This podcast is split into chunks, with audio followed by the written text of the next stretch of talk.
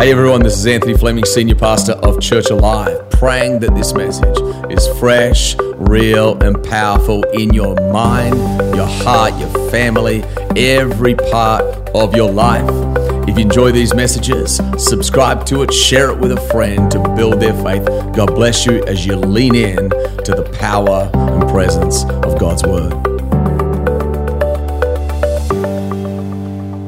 I'm going to preach to you for about three hours. If you're new, you're lying. Anyone? uh, uh, There's always someone who's like, yes, do it anyway. You're like, you are completely lying. Praise God. Praise God. How many appreciate Milton? I was over his house yesterday and uh, no one cooks steak like him. When I go to heaven, I'm going to cook steak just like Milton. I'll be like, Lord, why did you wait so long? I'll be up in heaven going, yes, yes, just yes. Sorry, getting distracted from your steak, buddy. Yogi, how many appreciate Yogi? Come on, this guy, way takes the drums on. Him and his brother, I was talking to him and his brother at a youth little get together recently. I was like, man, these guys are really smart, and articulate, and I beat you in ping pong, but whatever. Other than that, it's fine. Come on, let's pray. Jesus, we thank you for these moments. Holy Spirit, we love you. We praise you. I pray for our kids in Kids Church. I pray for every person watching online right now. We are just some music and sound without your touch, but with your touch, we are the house of God. And so I declare of this place, champions, I declare of this place your growth, your health, your life, your strength, your vision in every man, every woman. Lord, I declare, Lord, those who maybe walked in discouraged, that they would be lifted in the name of Jesus, that they perhaps would exchange that heavy garment for joy and strength. I thank you. You're going to do something significant in this service right now. I thank you, the lost will be saved. I thank you, the saved will be equipped, God. I thank you for it in Jesus' name. Come on, declare this with me. Say, Today, I'll receive God's word. I open my heart and I declare it will change my life as I apply it. Open my eyes, Holy Spirit. Help me see the real Jesus. And everyone said, Amen. Amen. God bless you guys as you sit. Grab your seat. Grab your seat. Thank you, team.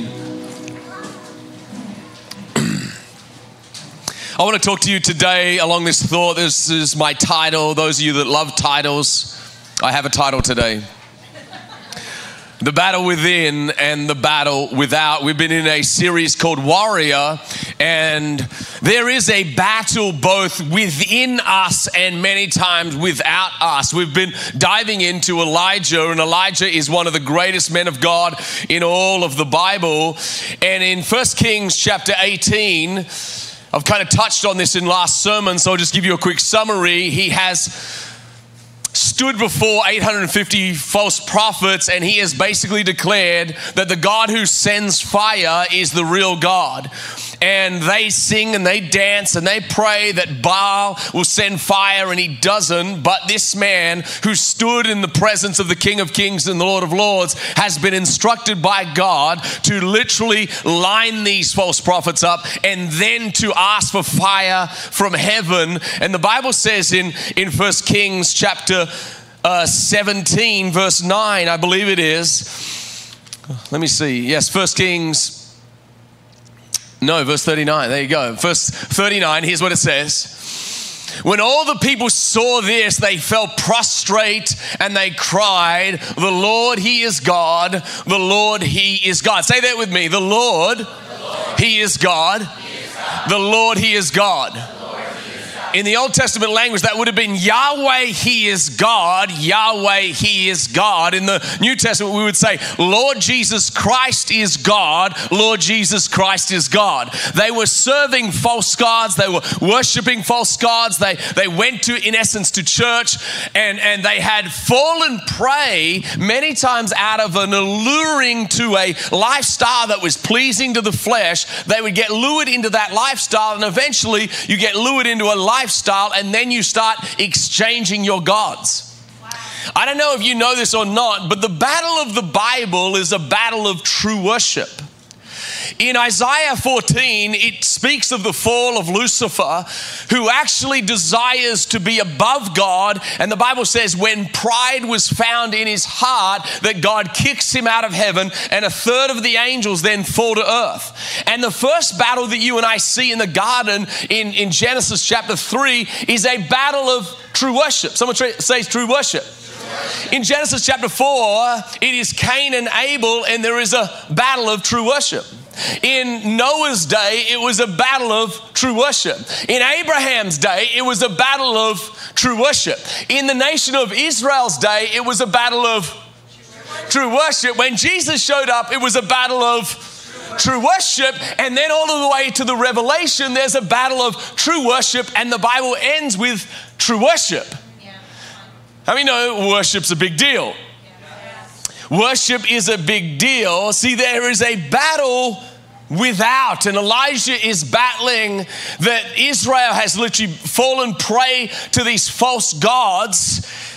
And the battle is always over two things. In particular, the battle is over what is God's name, and the other battle is over what is his standards. Say that with me the name of God. Name of God. Someone say the standards of God the false worship and the battle that you and I face is always over his name and his standards.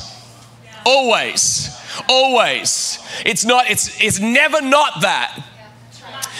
If, if you've heard people say, well, what does it matter if you know God's name? Well, what does it matter if I know your name? If I'm at the mall and I see Albert, but I, for some reason, call him Bob, how many you know he doesn't turn around? I'm like, Bob, Bob, come on. Uh, Bob's ignoring me. Why are you doing that, Bob? And he's like, Don't you know who I am? My name's Albert. Albert. I'm like, But I like calling you Bob. He's like, We're not friends. We used to be friends, but I don't like you. You imagine I see Fernando from afar, and I'm like, Susie, Susie, come over here. How many know even if he knows I'm calling his name, he's not turning around? It's like, why are you calling me Susie? Please. The name of God is important. When you say, Lord Jesus Christ, when, when you say, Jesus be my Lord, you're saying something else isn't. You're saying, You're not. You're saying no other God is. You are literally saying, Jesus, you are Lord. This is why he was so confrontational to the Romans because they had to basically declare that the head of Rome, Caesar, was Lord. It's a big deal. And then the morals of his people are important. True worship will often be over did God really say? Genesis 3, did God really say? Did God really say? Did God really say? How many know you can obey the parts of the Bible that you like? You're like, I'm so amazing at this bit. if you're a diligent person, the Bible goes, diligence good. You're like, I'm there. How many are compassionate? You're a compassionate person. Like, oh, found, I found myself. Here I am. Look at me. I'm compassionate. I love the Bible. Some of you are generous and you like to give. And Like, oh, there I am. But how many know it's the part of the Bible that is calling you to true worship that you and I don't always love? See, when I say I worship God, what I'm really saying is I, I'm swearing allegiance to. I'm actually saying I'm choosing a kingdom.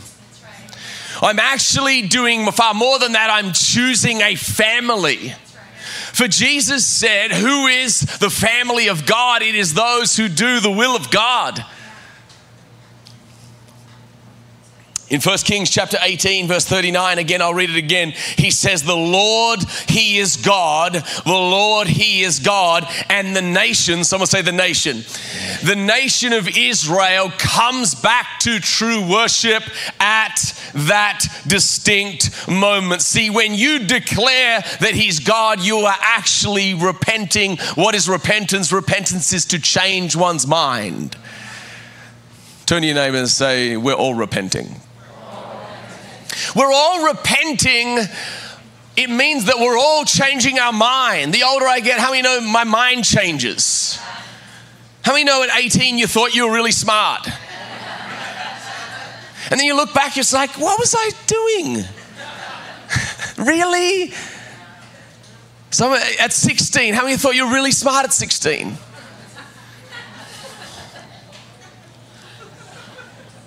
And you look back and go, gosh, how dumb can anyone be and still walk?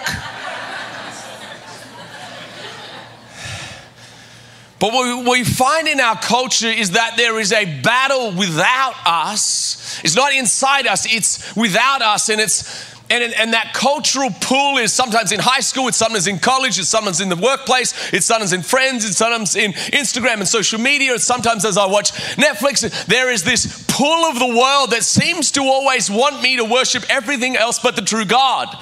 There's everything else seems to be echoing and calling my attention and saying, Anthony,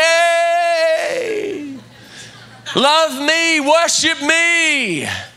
And then I find there's God saying, Don't fall for it. Don't fall for this nonsense. See, the warrior must admit he's in a battle. If you've ever watched a UFC fight, how many know that both of them are getting ready? You imagine if they're filming one and he's getting ready, he's doing his thing and so forth, and the other guy's just sitting down sipping a latte. And you're like, what are you, what, are you getting ready? And a lot of Christians actually look like that guy sipping a latte. They don't realize they're in a battle. They don't realize they need to prepare. They don't realize that they are being suckered into a culture that is trying to dilute their worship or pervert their worship. But God is trying to wake some people up today and say, there is a fight. There's a fight for truth. There's a fight for the true Jesus. There truly is. I was reading a, uh, actually, I was listening to a YouTube talk recently on something called progressive Christianity. Progressive. Someone say progressive. progressive. Someone say, I want to progress. See, progress is part of the Christian journey, growth is part of the Christian journey. But changing everything about Christianity and then calling it Christianity isn't progressive. That's called a cult. It really is. And so it, it's, it's like it's luring people into this false worship. And it's saying, listen, Jesus is a good guy and he's a good teacher. And he, he might be for you, but he might not be for you. And I'm like, that doesn't sound like the Bible, does it? Yeah, but we, we like we don't think. And then you you kind of read a little further, and they're like, oh, I mean, the, the Bible's got some really good stuff. It's got some occasional good stuff, but whatever you don't agree with, just cut it out. It's basically what they're doing. And and there's definitely no place of punishment because that'd make God mean. But if God is a, how many know it's actually unloving if a judge sends a criminal back out. That within the love of God has to be justice. It is unloving and unrighteous and unholy to send a rapist out. But that's not very nice. In the name of compassion, we have taken away every bit of conviction.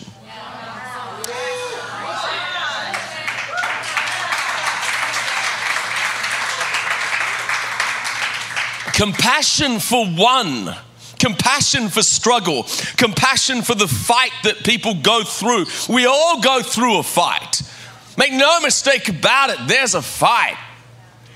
We all go through it, but compassion for one can't be compromised for everyone, can't be a lack of conviction for everyone, and in the end, indoctrination for everyone.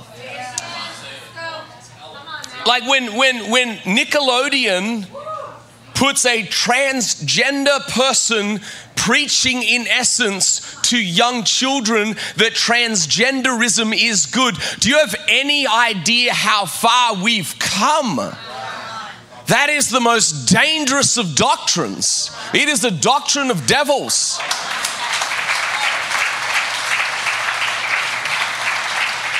First Corinthians chapter 10, Paul says exactly that. Here's what he says in verse 20. 1 Corinthians 10, verse 20. He's talking to Corinth, which was a place of false, fake worship. They had come to Jesus, but they were still dealing with some of the idolatry, still dealing with the, the sexual boundaries that they had invited into their world. And then he says this But the sacrifices of pagans are offered to demons, not to God. And he says, And I, now watch this now, he's speaking to Christians. And he says, And I do not want you to be participants with demons. How can I be a participant with a demon if I'm a Christian? If you falsely worship, you will be. If I make up Jesus to anything I want him to be, it's just not true. It's not true. And as a pastor, I need to warn you sometimes. I need to teach you. I need to warn you. I need to say, listen, that's not true. If a church tells you Jesus is nice, but there's so many different ways to heaven, they're a false prophet. If a, if a church says that the Bible's kind of a nice idea, but it's not authoritative, that's not a true church. If the church says, I affirm you in your sin, but never call you out of your sin, it's not a true church. It just isn't. Jesus loves everyone. I hope you hear this. Jesus died for everyone, but there's never one place in Scripture where he affirms someone in their sin. He doesn't go, oh, just keep doing it. Isn't that beautiful? Not one place. You would have to write that book yourself. He hung out with sinners. He hung out with people that were broken. He hung out with people with super questionable lifestyles. He hung out with, he allowed a woman of the night to wash his feet. She is a stripper, she's a prostitute. She is, he allows people who are stealing money, he spends time with them, but he doesn't say, oh, keep stealing. Keep doing that. Whatever you want to do, that's you, your choice. And then love Jesus. That's a fake Jesus. Woke Jesus is a fake Jesus. Woke Jesus is a fake Jesus. It, he, he is. See, what happened in Elisha's day, what happened in Israel has happened in this country. What was once in the shadows came out of the shadows and was tolerated. What once was tolerated was accepted. What was once accepted became mandated. And then, when it gets mandated, anyone that speaks against it gets persecuted. That was happening in Elisha's day. That was the problem and the pattern of Elisha. And he literally says, That's not God.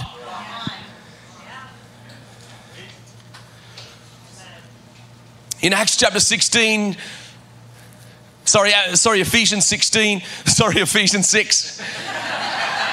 Do I know the Bible at all?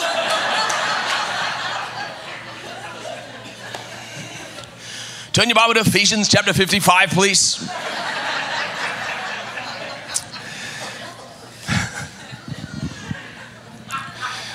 Come on, Fernando, that's funny, big guy. Yeah, come on, come on.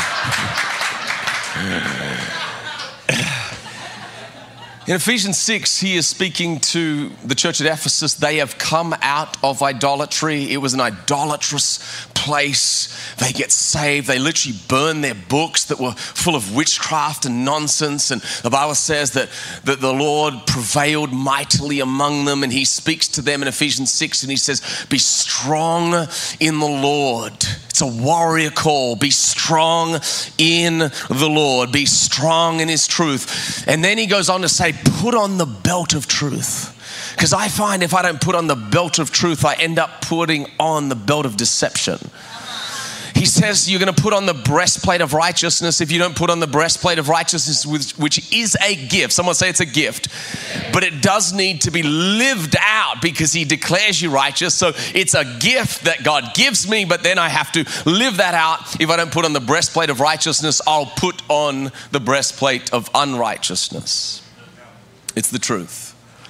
In Acts chapter 15, there is one of the one of the greatest i think discussions in the new testament on what it means to be a follower of jesus so Jewish people were finding Jesus, and obviously they were like, okay, we used to do all this stuff the seven feasts of Israel, circumcision, our sideburns were a certain way. There was so many different things that they used to do. And they're like, okay, do we have to do all of these things and then believe upon Jesus? And many of them thought they did. And then those Jews began to speak to Gentiles, which is a non Jew. Eh, all of us are Gentiles eh, unless you're a Jew. And he literally was like, okay, now you need to believe upon Jesus. Now you need to celebrate the feast. Now you need to get circumcised. Now you need to do your hair a certain way.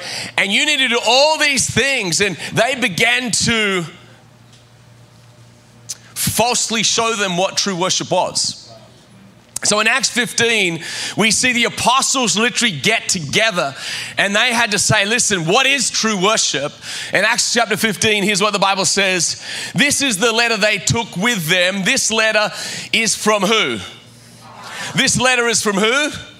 So, if anyone knows what true worship is, hopefully that's the apostles because they've spent three years with Jesus and they are the founders and the apostles of the early church, right? They literally know what true worship is. They started this thing by the power of the Holy Spirit, didn't they? And so they, they say to them, Listen, this letter is from the apostles and elders, your brothers in Jerusalem. It is written the, uh, to the Gentile believers in those places. Next one. We understand that some men, someone say some men. some men. We understand that some men from here have troubled you and upset you with their teaching, but then they say this, but we didn't send them. They were Jews trying to make sure Gentiles were doing everything else. Get circumcised, do your hair a certain way, wear this, wear that, do the feasts. And they're literally like, okay, next verse, 25. So we decided, having come to complete agreement, not just like a couple of us, complete agreement. Someone say that with me complete agreement.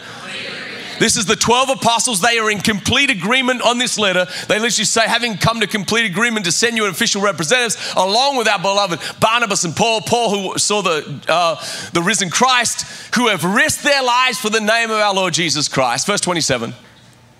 We are sending Judas and Silas, not the one who betrayed Jesus, to confirm that we have decided concerning your question. In other words, like, hey, we've discussed this, we've talked about this, we want to define to you what true worship is. For it seemed good to the Holy Spirit and to us. In other words, they had prayed about this thing, they felt God's presence on it, they knew the anointing of God was on it, and then they say this, and to us to lay on you no greater burden on you than these few requirements. And so they lay out what does it mean to be a follower of Jesus. And then they begin to bring in something that's interesting. Verse 29 you must abstain from eating food offered to idols. What were they doing? They were saying, listen, idolatry, you ought to have nothing to do with it because it would lure you to false worship. That's the first thing. He says you must abstain from eating uh, food offered to idols, from consuming blood of the meat of strangled animals, and there's a lot of theological talk on that. And, and I don't believe it's like I like mistake medium. I don't know if they just would just bite into a cow before they cook the cow. I don't know. And then they say this, and from sexual immorality. If you do this, you will do well. Then they say farewell. And verse 31 says this, and there was great joy. Someone say great joy. There was great joy throughout the church that day as they had read this encouraging message because someone had come along and said, Listen, do the seven feasts, get circumcised, especially when you're older, that's bad news. And they were saying, listen, Jews and all this kind of stuff. They're saying, hey, you're going to do all this stuff plus believe in Jesus. And they're like, no. Here's what believe in Jesus means put Him first, stay away from idols, and stay away from sexual immorality. Stay away from it, run from it. I love when I hear one of our men in a transform uh, be married and sorry, he'll be living with a girl. He's got two kids. He's like, man, we need to get married. I had someone this Wednesday. I need to get married right away. What is he? What is he saying? Saying, I, I came into this lifestyle and faith was not part of my everyday life. And now I need to come along and, oh, shoot. And, this, and we don't barely talk about it. It's not like part of the primary teaching every time they come in. Are you, are you, are you sexually immoral? Are you? Put your hand up if you're sexually immoral right now.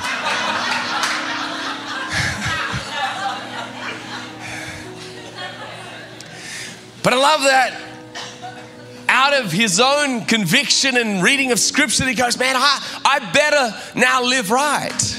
I better now leave. I, I better now get God's blessing. I,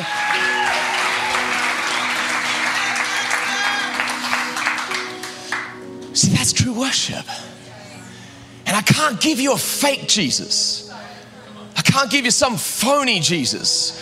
I can't, I can't tell you, here's the, here's the truth of being a pastor I don't have authority.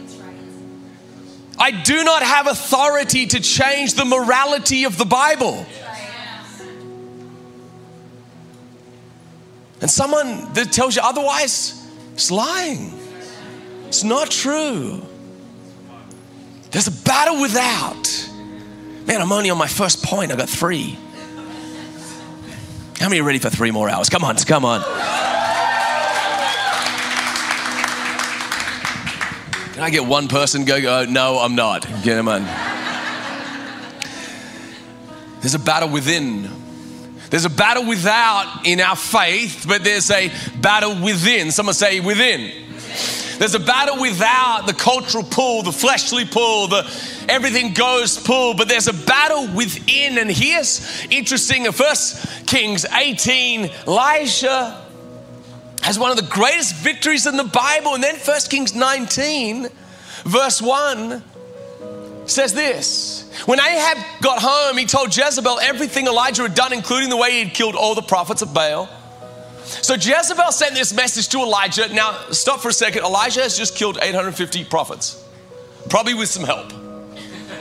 Hopefully. May the God strike me and even kill me if by this time tomorrow I have not killed you just as you killed them. Now, how many of you know if you just killed like 100 people and someone tells you, hey, I'm gonna kill you, you're like, this is what I do. A woman has sent him a message, I will kill you, and it makes no sense. It is an irrational fear that all of a sudden this great man of God is afraid of this one woman. It makes no sense. Have you ever have you ever talked to someone who has an irrational fear? I will mention no names. But I know someone who's tough and strong in so many ways, but they are irrationally afraid of moths. Like, get it away, get it away. Like, it can't kill you, can't hurt you, it doesn't really do anything to you. I can't sleep at night if there's a moth. Like, it's just a moth. Leave him alone. I was over someone's house yesterday and they have a rational fear of frogs.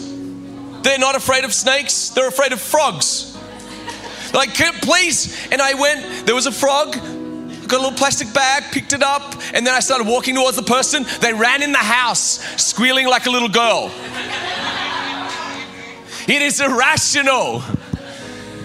When Elijah gets told, I'm going to kill you, it is irrational that he doesn't say, Come get me.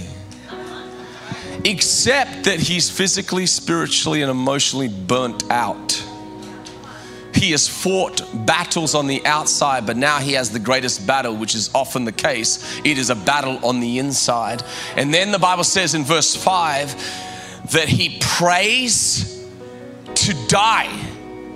He has had the greatest victory, and then he literally prays. He says, Then he lay down and slept under the broom tree, but he, as he was sleeping, an angel touched him and told him, Get up and eat. Here's what I love about this God takes a man who's physically, spiritually, relationally, and really just probably even calendar wise just burnt out.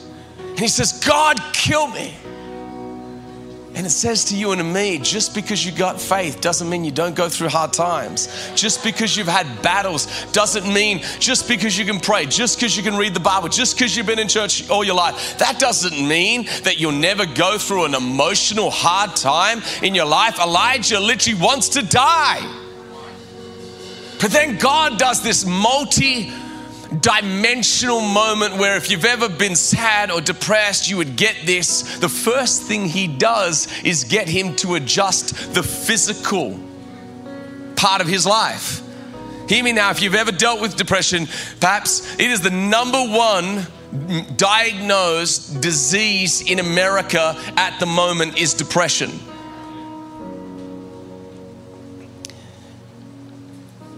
And he asks him to take a physical adjustment, eat some cake. Someone say, Amen. This is angel cake. It makes you stronger, makes you faster, makes you more ripped. You had a six pack, go to an eight pack. When you when you eat angel cake, that's the way it works. Do you know when we have Nutella in heaven one day, you'll get more ripped? You just go, uh, all right.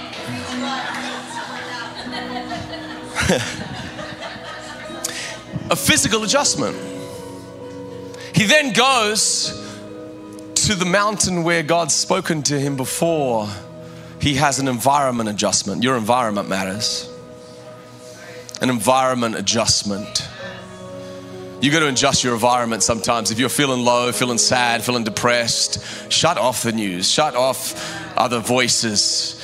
Get outside, go for a walk. I went for a walk uh, in, in a place called Breakneck Mountain, which isn't a great name. Well, that's inviting. Why don't we go there? But there's something about getting outside and seeing God's creation, God's beauty, isn't there? The, the blue sky, the green. There was a environment adjustment.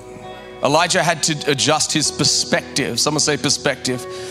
When you're tired, when you're burnt out, when when you're feeling low, how many you know that you often exaggerate how bad it is? Come on. He literally says to God, I'm the only one left. And he's not the only one. He just caused a revival the day before. So everyone's coming back to God. He should have been like, yee, everyone's coming back to you. He's like, I'm the only one. Does a pity party. What I love about God is he doesn't he doesn't strike him for having a pity party. He doesn't say, How dare you share your true emotions with me? No, he lets him do that. Because there's healing sometimes in letting it out. But how many know you need to let it out sometimes and then you need to go, that was dumb? It's not true. There's a perspective adjustment. Then there is this strategic leadership adjustment. God sends His presence. Here's what's interesting God sends His presence and it doesn't fix him. This to me is amazing because how many know the presence of God heals you? But the presence of God does not heal him in that moment. It gives him a right perspective and then he gives him purpose. See, you often get lonely, you often get depressed when you've lost your purpose. So then all of a sudden he has lost his purpose. Now all of a sudden he's to anoint two kings and the next prophet. So he's to serve someone else. You know, one of the greatest ways to actually get happier, serve someone else, encourage someone else, send a text message to someone else. Hey, I just want to let you know I'm thinking of you, praying for you. How many you know all of a sudden you get some back? You're like, I needed that.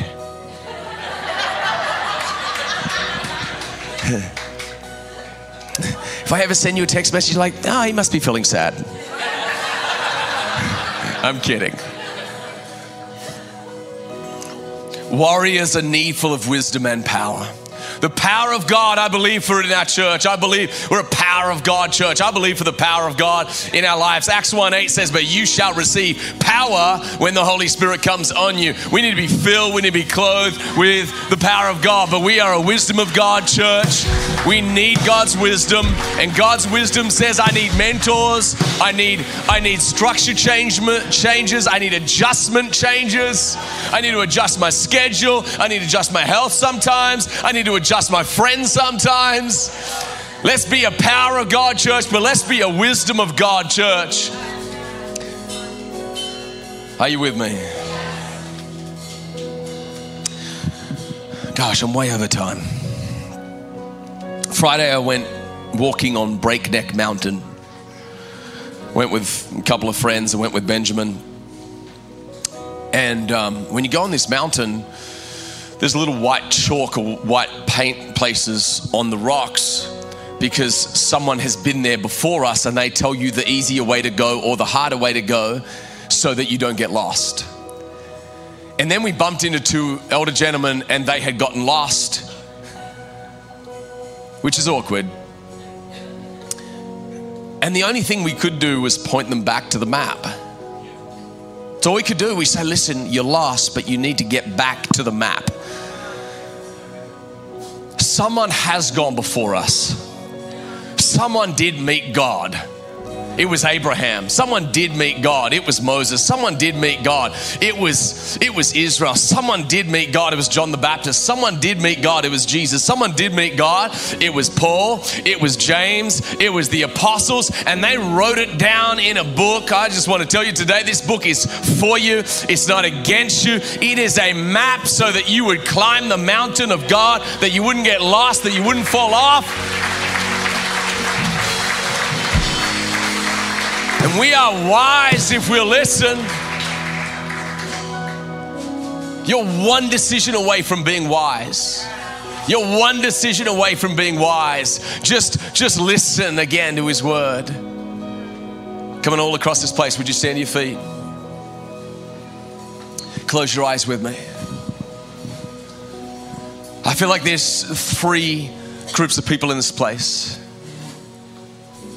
There's some people, and you feel the pull of culture, you feel the war without.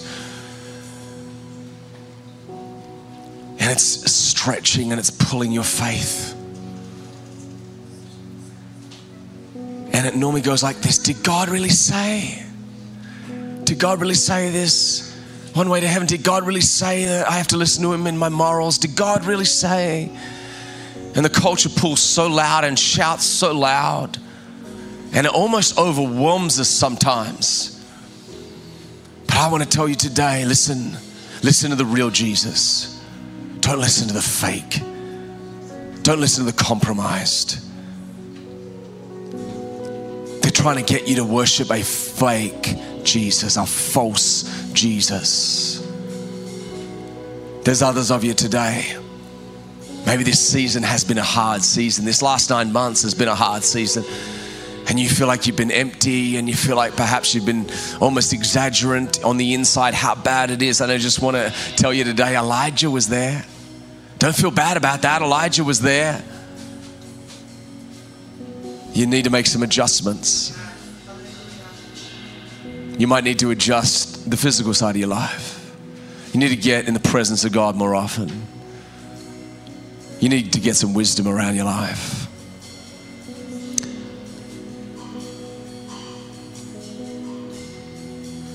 Would you open your hands to heaven as a sign of just surrender?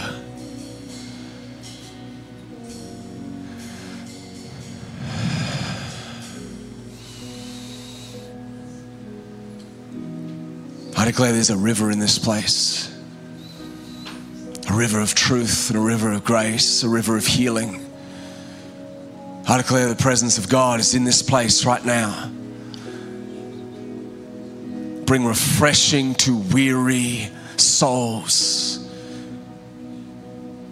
Let people leave this place with thankful heart, thankful spirit, a praising spirit, new perspective, and new purpose in this place.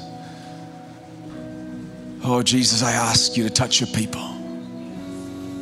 I ask you to touch your people.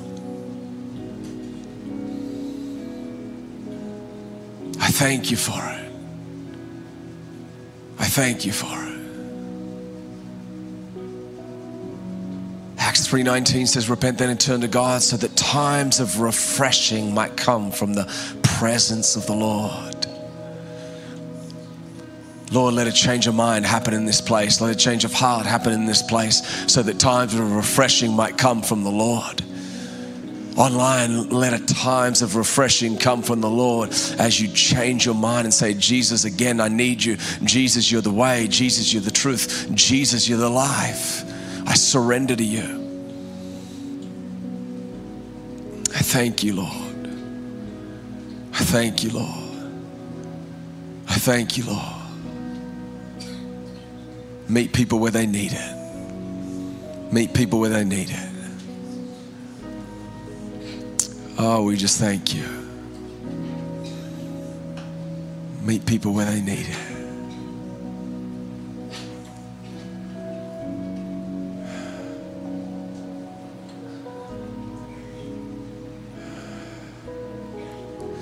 Let's declare this together. Say, I declare today that your truth and your grace is always the best for me.